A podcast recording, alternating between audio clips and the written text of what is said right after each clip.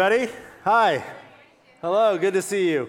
Uh, if we've never met, my name is Jay, and I'm part of the team here, and I'm so glad you're here. Welcome to Westgate. Welcome to the 1115. Everybody uh, in the tent and watching online, so glad you all are here as well. Um, if you haven't been around for the last couple of months, that's okay.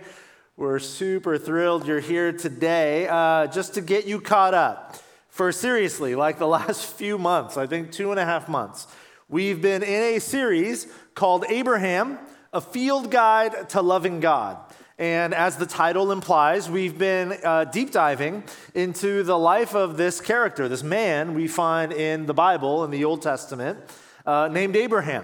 And we've been exploring various stories and um, situations and circumstances from his life uh, not because like we primarily want to know more about Abraham per se, but because we believe that Abraham's life actually paints a very beautiful, robust, and practical picture of a life that um, is is directing love toward God. And, and the reason this is important for us at Westgate, again, if you've been around for any length of time, you probably know this. One of our values here at Westgate Church is to become a people who love God deeply together.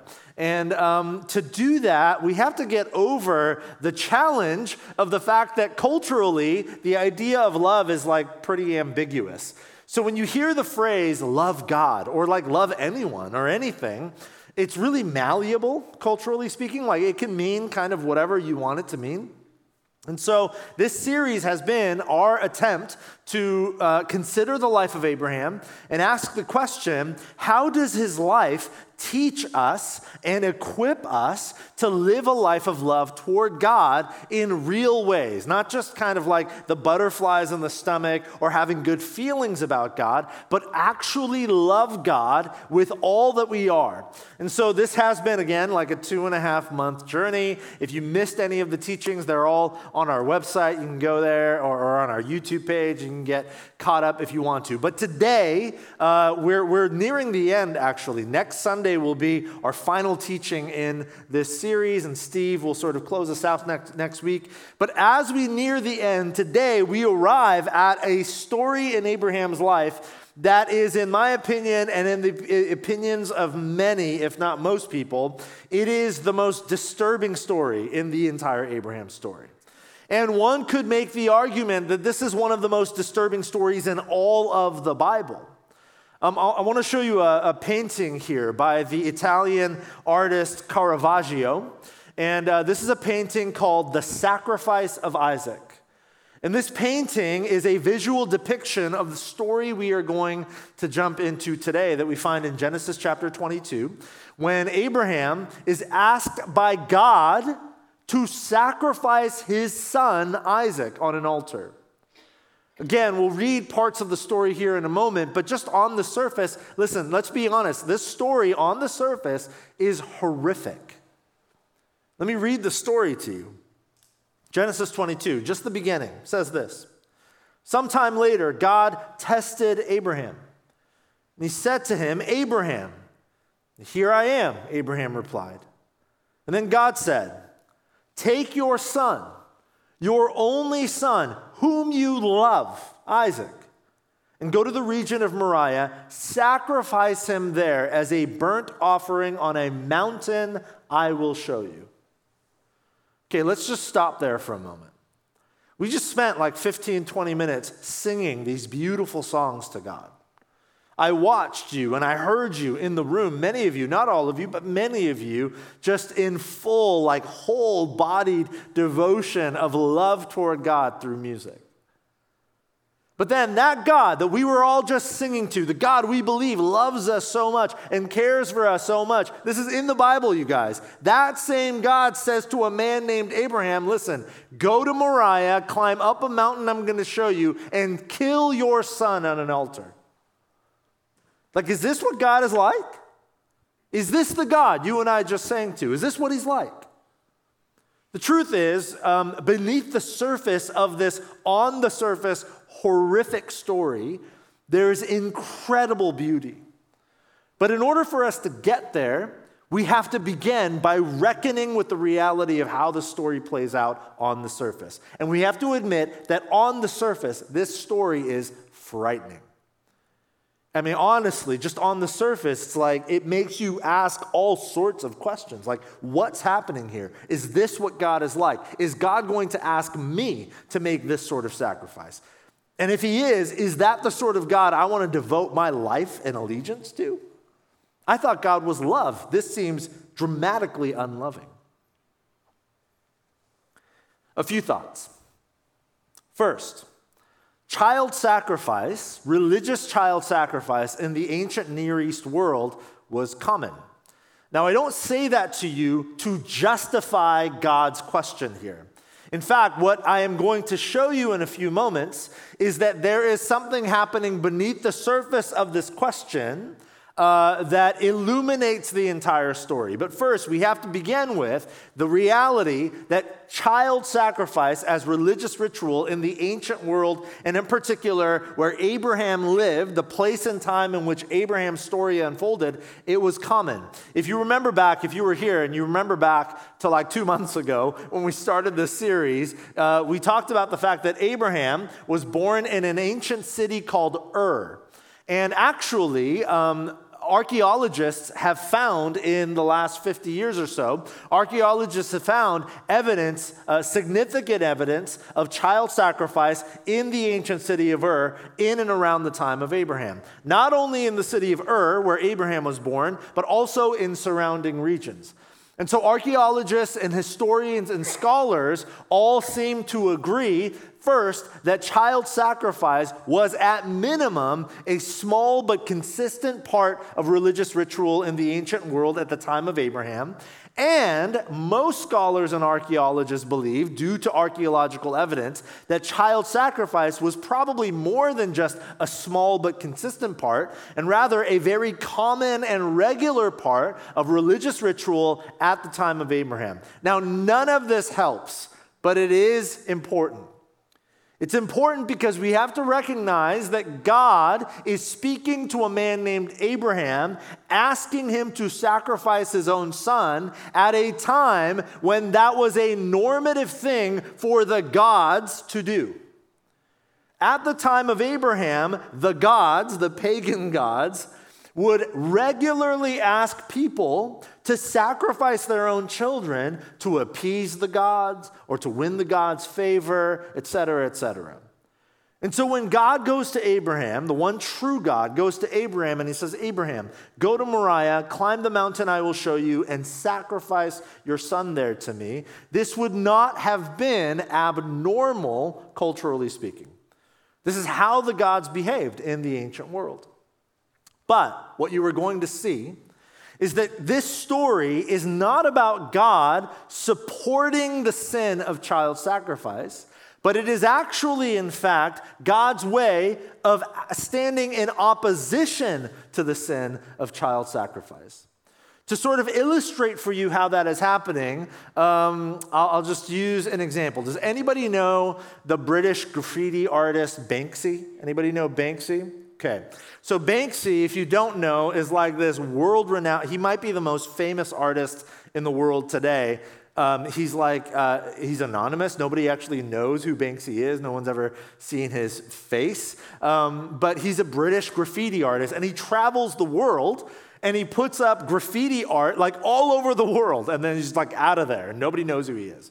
I want to show you one of his more famous pieces. Some of you have probably seen this before. This is a piece by Banksy called Flower Thrower. How many of you have seen Flower Thrower before?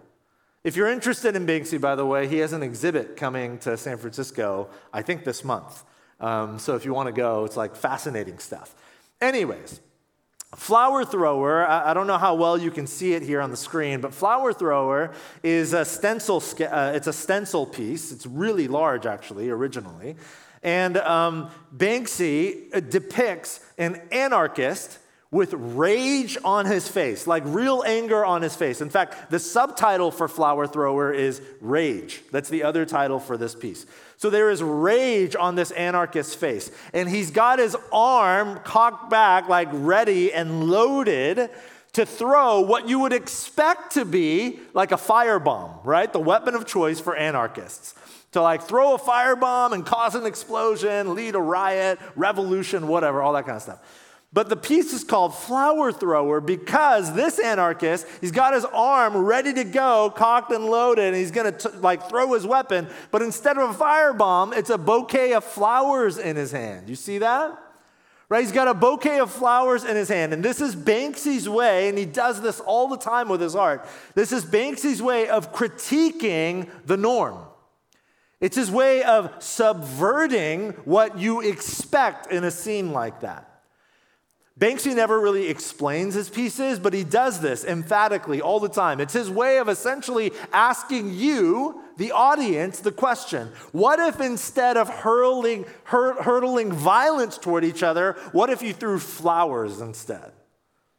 Like, what would it look like if instead of a firebomb, it was a bouquet of flowers? Instead of hatred, it was love. Instead of vitriol, it was kindness. This is subversive art. This is what subversive art does. It's what Banksy does. And I would suggest to you Genesis 22 is subversive art. God enters the normative scenes of the day where the gods ask people to sacrifice their children. But he enters that scene not to like support that sort of action, but to actually oppose it in a very creative and unique and profound way. Genesis 22 is subversive art. Through the narrative, God is actually critiquing the cultural norms of the day. When people regularly sacrifice children to um, appease and win the favor of the gods. And God is highlighting his opposition, not his approval of the sin of child sacrifice. I'll show you that very clearly here in a moment. But first, you have to know that this story also is not really about child sacrifice. In the context of Abraham's life and in the context of the biblical story of Abraham, this story is not really about child sacrifice. That child sacrifice element is what grabs our attention because it's so jarring, it's so shocking. But if you look at the entire story of Abraham, what you realize is that Genesis 22 is simply a continuation of a journey that Abraham, Abraham has been on since Genesis 12. Remember, the story of Abraham in the Bible begins at Genesis 12. We're introduced to this character Abraham in Genesis 12. And how we are introduced to him is like this Genesis 12, verse 1. God says to Abraham, Go from your country, your people, and your father's household to the land I will show you. So when we meet Abraham in the Bible, the first words God speaks to this man Abraham is are go from your country, from your people and your father's household to the land I will show you. And then when we get to the really shocking, jarring story of the sacrifice of Isaac in Genesis 22, what do you find? God says to Abraham, Take your son, your only son whom you love, Isaac, and go to the region of Moriah, sacrifice him there on, as a burnt offering on the mountain I will show you. Do you see the parallels? Let me just visually show you the parallels. At the beginning of Abraham's story, God says in Genesis 12, Leave your country, your people, and your father's household to the land I will show you. Leave your country, your people, and your father's household to the land I will show you. And in Genesis 22, God says, Take your son, your only son whom you love, to the mountain I will show you. This is a continuation of the story of faith that Abraham has been on since the beginning of his story in the Bible. And what we discover here is um, something that I think many of us can relate to. In Genesis 12, God asks Abraham to leave his country and his father's household and his people to go in faith to the land God will show him. And in Genesis 22, now instead of leaving, what does God say? He says, Take your son, your one and only son whom you love, and then sacrifice him on the mountain I will show you. The common thread between the two is the land he will show you and the mountain he will show you. The common thread is faith. God is asking Abraham to take a step of faith. God does not say, go to this specific land, here are the GPS coordinates. He does not say, go up this specific mountain, here is the, the exact map on how you get up the trail. No, God says, go to the land I will show you, go to the mountain I will show you. Have that thought reverberating in your mind, it'll really matter at the end. The mountain I will show you. What we see is that Genesis 22 is a continuation of the entire Abraham story, which begins in Genesis 12. And what we learn from this is that often, faith, and, and this is what I think many of us will be able to relate to, often faith begins as a leaving behind. Leave your father's household, leave the land, leave your people, and go to the place I will show you. That's often how our faith journeys begin. You encounter Christ for the first time and you leave behind your old life. You leave behind the brokenness and the sin, and you experience the exhilaration, the adventure of this new life in Christ. Yes? You can relate, right? Many of you. Not all of you, many of you. But often, and this is where it gets really treacherous and demands our, our deepest faith Often, as you begin your faith journey by leaving behind and embarking on this adventure into the unknown with God, as you trek along, God will inevitably, eventually ask you not simply to leave something behind, but what? To lay something down. Take your son, your only son whom you love, and lay him down. Faith begins with a leaving behind, but often it leads to a laying down. Now, here's where it gets really tricky. What I do not mean is that God will ask you to lay down something simply to hurt you or to break you. That's what it seems like on the surface here. When God says to Abraham, lay down your son, your only son whom you love, I mean, that just seems evil, does it not? But that's not what's happening here. God is not asking Abraham to lay down Isaac because he wants to hurt Abraham. He's not asking Abraham to lay down Isaac because he knows Isaac's the person he cherishes and loves the most, and he just wants to strip Abraham of that which he cherishes and loves the most. That's not the heart of God. We'll see that here in a moment. But first, this is a critically important truth. The life of faith begins with a leaving behind, but be ready if you have not experienced it already. You will inevitably and eventually be asked to lay something down. Now, this story is also about what scholars call prophetic reenactment. Prophetic reenactment. That phrase, we can take that slide off for a moment. Um, that phrase, prophetic reenactment, is actually a, a phrase that scholars use to describe these strange, not common, it's not common, but these strange, obscure stories throughout the Bible where God asks these specific people to do very strange things to physically embody God's heart. Let me, let me explain. Um, how, many, how, many, of you have heard the name Hosea? Anybody know that name, Hosea? He's this sort of obscure Old Testament prophet. If you know Hosea's story, you know that in the story, God asks this prophet Hosea to go and marry a prostitute named Gomer. I mean, why would God do such a thing? But God asks Hosea to marry a prostitute named Gomer, and the reason is because he wants Hosea to physically embody God's heartbreak at the infidelity of his people who refuse to be faithful to him. And so Hosea, in an act of prophetic reenactment, physically embodies the heartbreak of God by marrying a, a, a prostitute who has no fidelity to him is completely unfaithful. This is prophetic reenactment. There's another, even more obscure story about the prophet Ezekiel. Ezekiel, at one point in his life, is in, um, God instructs him to lay on his side for 390 days. I mean, can you imagine?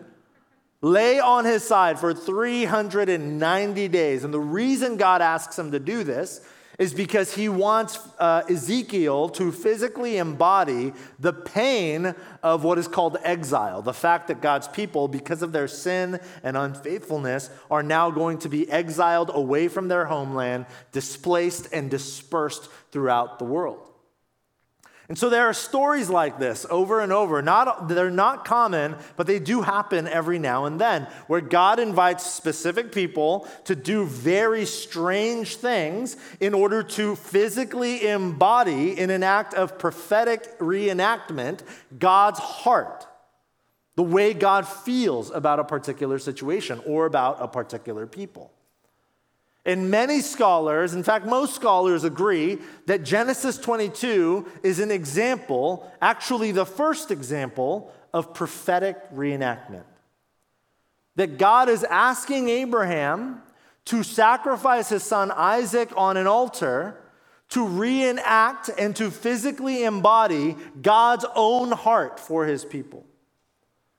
And what we're going to see here is that God reveals his own heart and he subverts the culture of child sacrifice. He critiques it and opposes it in a profoundly beautiful way. Let me show you. As you've seen with Genesis 12 and Genesis 22, we say this a lot here, but the Bible is like one overarching story. Even if you're not a Christian, and if you're not a Christian and you're here, we're thrilled you're here. And here's what I would say even if you think all this God Jesus stuff is nonsense, you cannot deny that the Bible is like literary genius. Because let me show you. When I say that Genesis 22 is a way of God um, asking Abraham to prophetically reenact his heart for his people, when I say that God's invitation for Abraham to sacrifice his son is a way in which God is asking Abraham to physically embody the heart of God toward his people, this is what I mean. The Abraham story, the Abraham and the sacrifice of Isaac story, Genesis chapter 22, is actually a physical embodying, a prophetic reenactment of what God will eventually do for us. That's what's happening in the story. God's not actually asking Abraham to kill his own son. That's not the sort of God he is. God opposes that sort of vile, evil action. And he's going to show that here in a moment. He takes Abraham through this incredibly difficult story because Abraham is prophetically reenacting, physically embodying how desperately God longs to have a relationship with us. And he is prophetically reenacting, pointing to the future, foreshadowing the, the thing that God himself will do. Let me show you. First, the Genesis 22 story is about a beloved son. Genesis 22, then God said to Abraham, Take your son, your only son, whom you love. What does this sound like?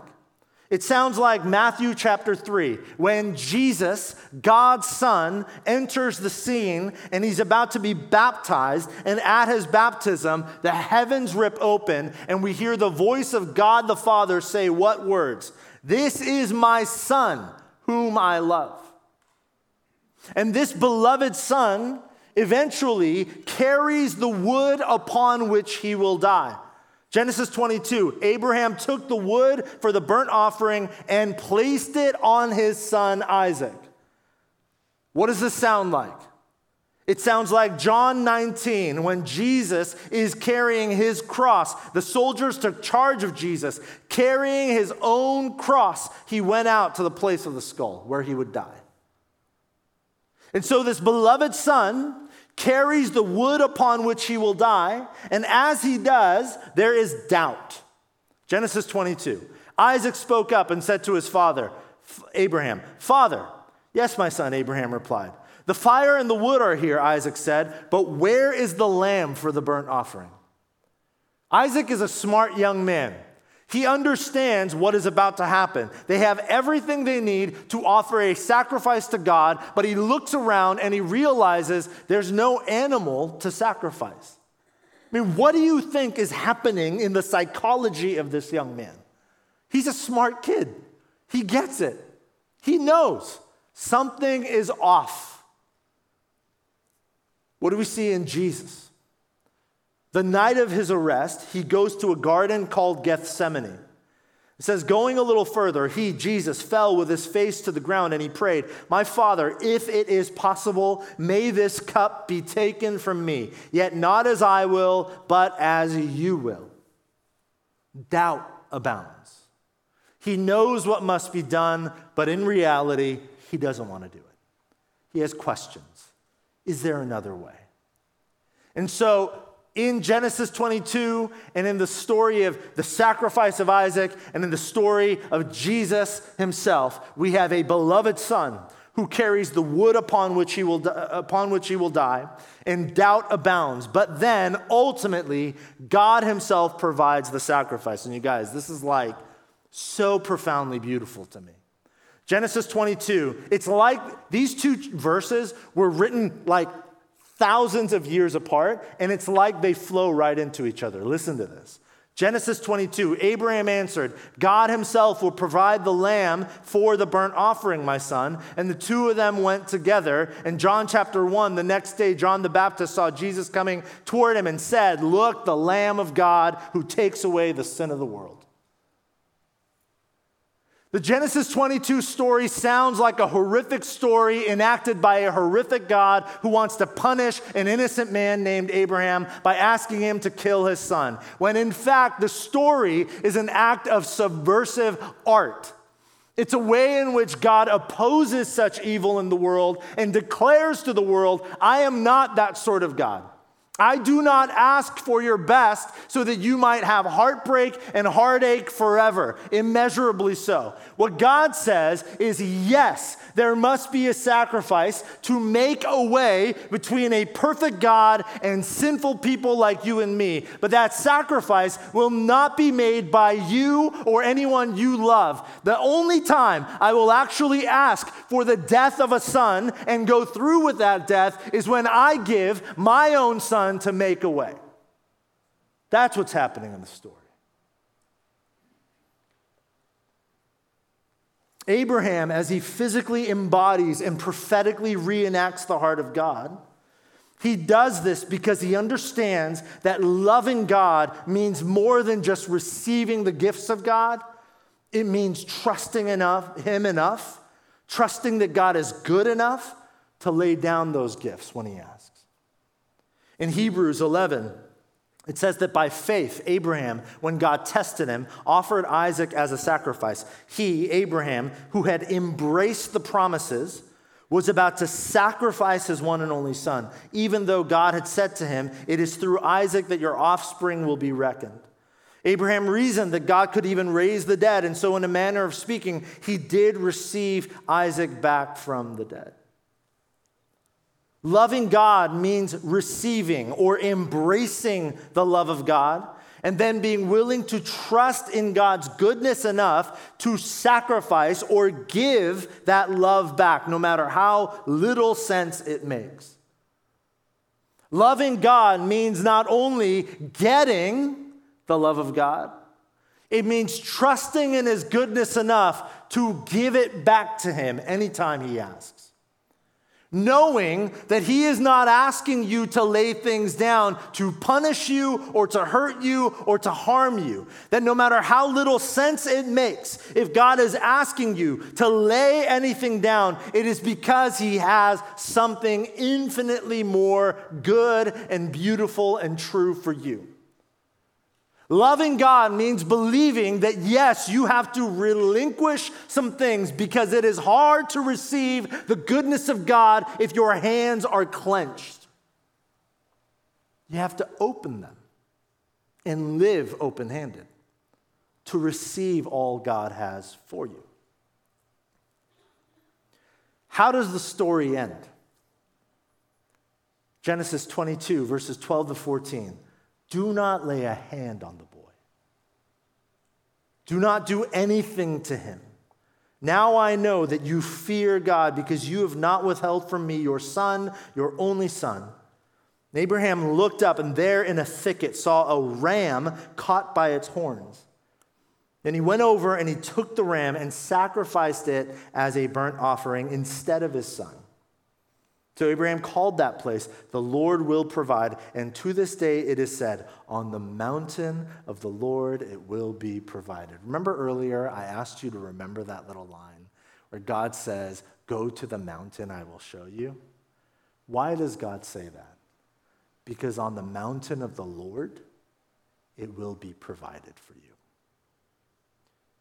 So, whatever mountain God is asking you to climb, like, no matter how uncertain or unsure, maybe you look up that mountain and it is so tall and it is so steep, you cannot see its peak. It's covered by dark, ominous clouds of uncertainty and fear and anxiety. But if God is telling you to go up that mountain, here's what I can promise you. If you would be willing to go beyond the clouds, there is God's provision. There is the sun breaking through the darkness. I showed you that painting earlier, The Sacrifice of Isaac, by the Italian painter Caravaggio. I want to show it to you again. You'll notice that there are, it's a dark painting, not just emotionally, but like actual literally. The colors are dark. And you'll notice that very specific parts of the painting are illuminated. This is very intentional by the artist. You'll notice that the angel that stops Abraham from slaying his son is very brightly lit. You'll notice that Abraham's face is also brightly lit in the presence of this angel and therefore uh, of God. You'll notice that Isaac, though fear on his face, he too is brightly lit. And then you'll also see uh, dimly lit in the corner there is the ram that God provides. Now that's where our eyes go, but if you think about it, the brightest part of the painting is where? It's the upper right hand corner. Here's what's really interesting art historians, as they've studied this painting, what they've realized is that it's hard for you to see. But um, Caravaggio, he painted a small building off in the distance. Now remember, this is a story of Abraham sacrificing Isaac, which happened thousands and thousands of years ago. But the painting of the building in the upper right hand corner is actually an early 17th century paint, uh, building, which is when Caravaggio painted this painting.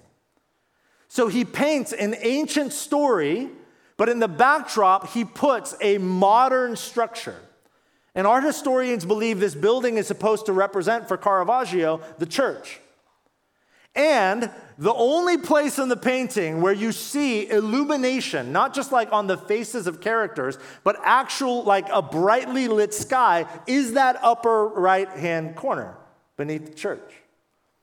And what art historians believe is that this is Caravaggio's way of saying that in the Genesis 22 story, the way God provides the ram in the thickets for Abraham in place of his son Isaac is the way God will eventually provide Jesus to break light into the darkness.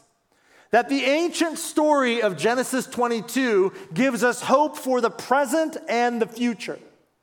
That the gift the church has received is the fact that we live under the brightly lit, sunlit skies of God's grace.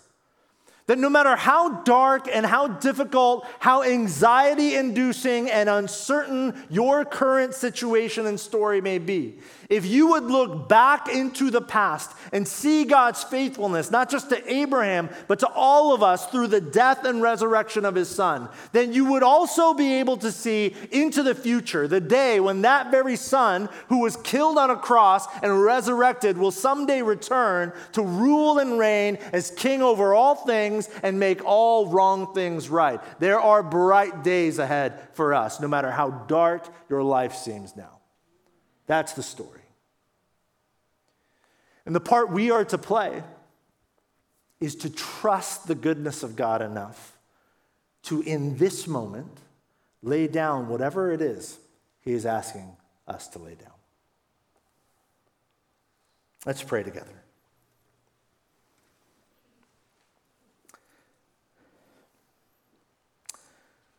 Jesus, we, um, we love you in a way that words can't quite describe because of your immense sacrifice that changed everything for us. We love you for being the great sacrifice, for being the Son that is actually laid down so that we might have life. And we pray that you would give us enough courage, enough faith. God, that you would give us enough trust today in your goodness and in your love to be willing to lay down whatever it is you are asking us to lay down. Opening our hands, believing that in your goodness, no matter how hard it is to lay down whatever it is we lay down, that you will um, give to us that which we need in ways that we may not even understand today. Give us that sort of courage, that confidence, that faith, and that trust in your goodness. We love you. In Jesus' name, amen. Um, my wife and I are part of a life group here at Westgate. And our life group is uh, it's all young families, you know, young married couples with little kids. And so our wives get together one week, and then our husbands another week, and we go back and forth. And this past week was the husbands. So I was with these other guys who are quickly becoming such dear, dear friends of mine. And these guys are all like high achiever, Silicon Valley. They've done very well for themselves. That whole thing, like smart. I'm like the dumbest guy in the room. You know what I mean? It's one of those things. And it's like put together. They've got, you know, they've got a plan and they're executing their plan for life and they're awesome. But every time we get together, we go around and we share prayer requests. And you know, the most interesting hap- thing happens when we share prayer requests. I realize in that moment, we, none of us know what we're doing. and we are all, in some ways, fearful and uncertain. And I, I bet you can relate. We all have stuff we carry with us, and we do our best with all of our skill and our knowledge and our resources to try to craft a life that we think is worth living. And then at the end of the day, when we're really honest with ourselves or really honest with the people that we truly let into our lives, we realize there is no amount of skill or resources or knowledge or whatever to craft the sort of life we want to craft, the sort of life that's full of meaning and purpose and destiny and joy that every human being longs for. And you find yourself at an altar. It's like you have a choice. You can either you can either hold on to that anxiety and that uncertainty and that frustration, or you can just lay it down. You can lay it down because you trust that God is good that He knows better than you. So, as we sing these next couple of songs, you'll notice here at the front of the room, there's an altar. And this altar is um, it's designed with the aesthetic of this series Abraham, a field guide to loving God. And there are some pens up here. And as we sing these songs, as a response to this prayer, this prayer that I'm going to show you up on the screen, I want to invite you, as you feel led during these next couple of songs, to come at any point and to jot down any word or phrase that represents something that you want to lay down before God, that you want to entrust into His care. Here's the prayer God, I have a hard time trusting you with what? I have a hard time trusting you with this relationship or this deep inner sort of demon I'm wrestling with, or this um, anxiety or fear or uncertainty, or this situation or whatever. I have a hard time trusting you with what? But I know you're good. So I surrender this into your loving care. I don't know the way forward, but I believe you do, and I trust you.